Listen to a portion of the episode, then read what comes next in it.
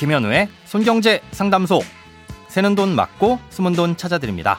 오늘은 연금저축에 대한 사연입니다.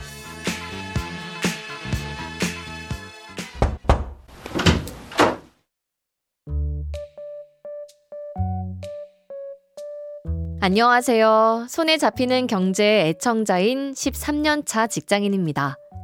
연말 정산 때 세액 공제를 받기 위해서 손해보험사에 연금저축보험을 매월 30만원씩 납부 중입니다.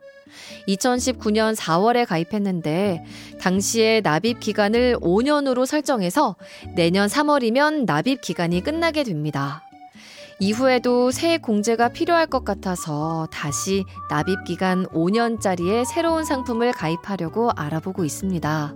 그런데 주변에서 새로운 상품을 가입하는 것보단 기존 상품에 추가 납입하는 게 나을 수 있다고 하던데 이유는 설명을 못 해주더라고요.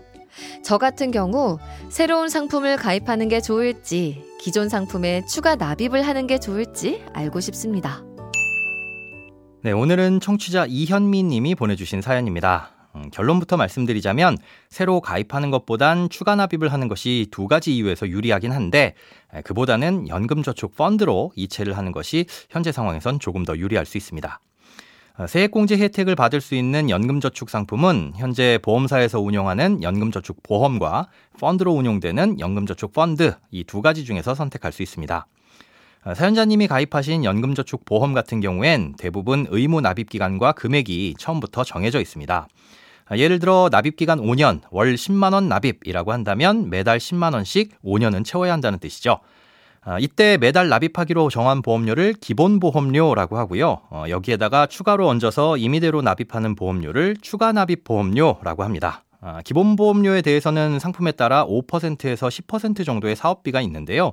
예, 보험료가 10만 원이라고 한다면 사업비로 5천 원에서 만 원 정도를 제하고 나머지 9만 원에서 9만 5천 원 정도의 돈이 적립되는 거죠.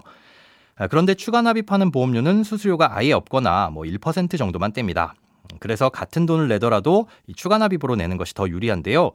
예, 다만 추가 납입은 기본 보험료의 두 배까지만 납입할 수 있습니다. 음, 예를 들어 기본 보험료로 10만 원씩 5년간 내는 상품이면 총 납입하는 보험료는 600만 원이니까 추가 납입은 앞으로 1,200만 원까지만 할 수 있다는 거죠.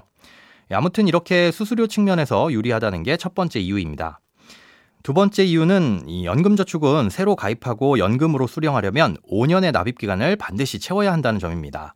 기존에 가입하신 연금저축 보험은 5년의 납입 기간을 이미 채워서 연금 수령 요건을 충족했기 때문에 55세 이후에 10년 동안 나눠 받기만 하면 되는데요.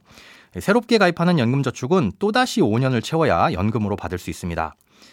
그러니 이런 이유들 때문에 신규 가입보단 추가 납입이 유리한 거겠죠.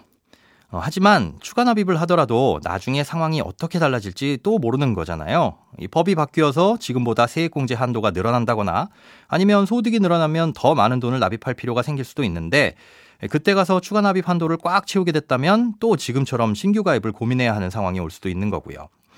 그래서 추가 납입보다는 연금저축 펀드 계좌를 새로 개설해서 지금 연금저축 보험에 쌓여 있는 돈을 옮기시는 건 어떨까 합니다.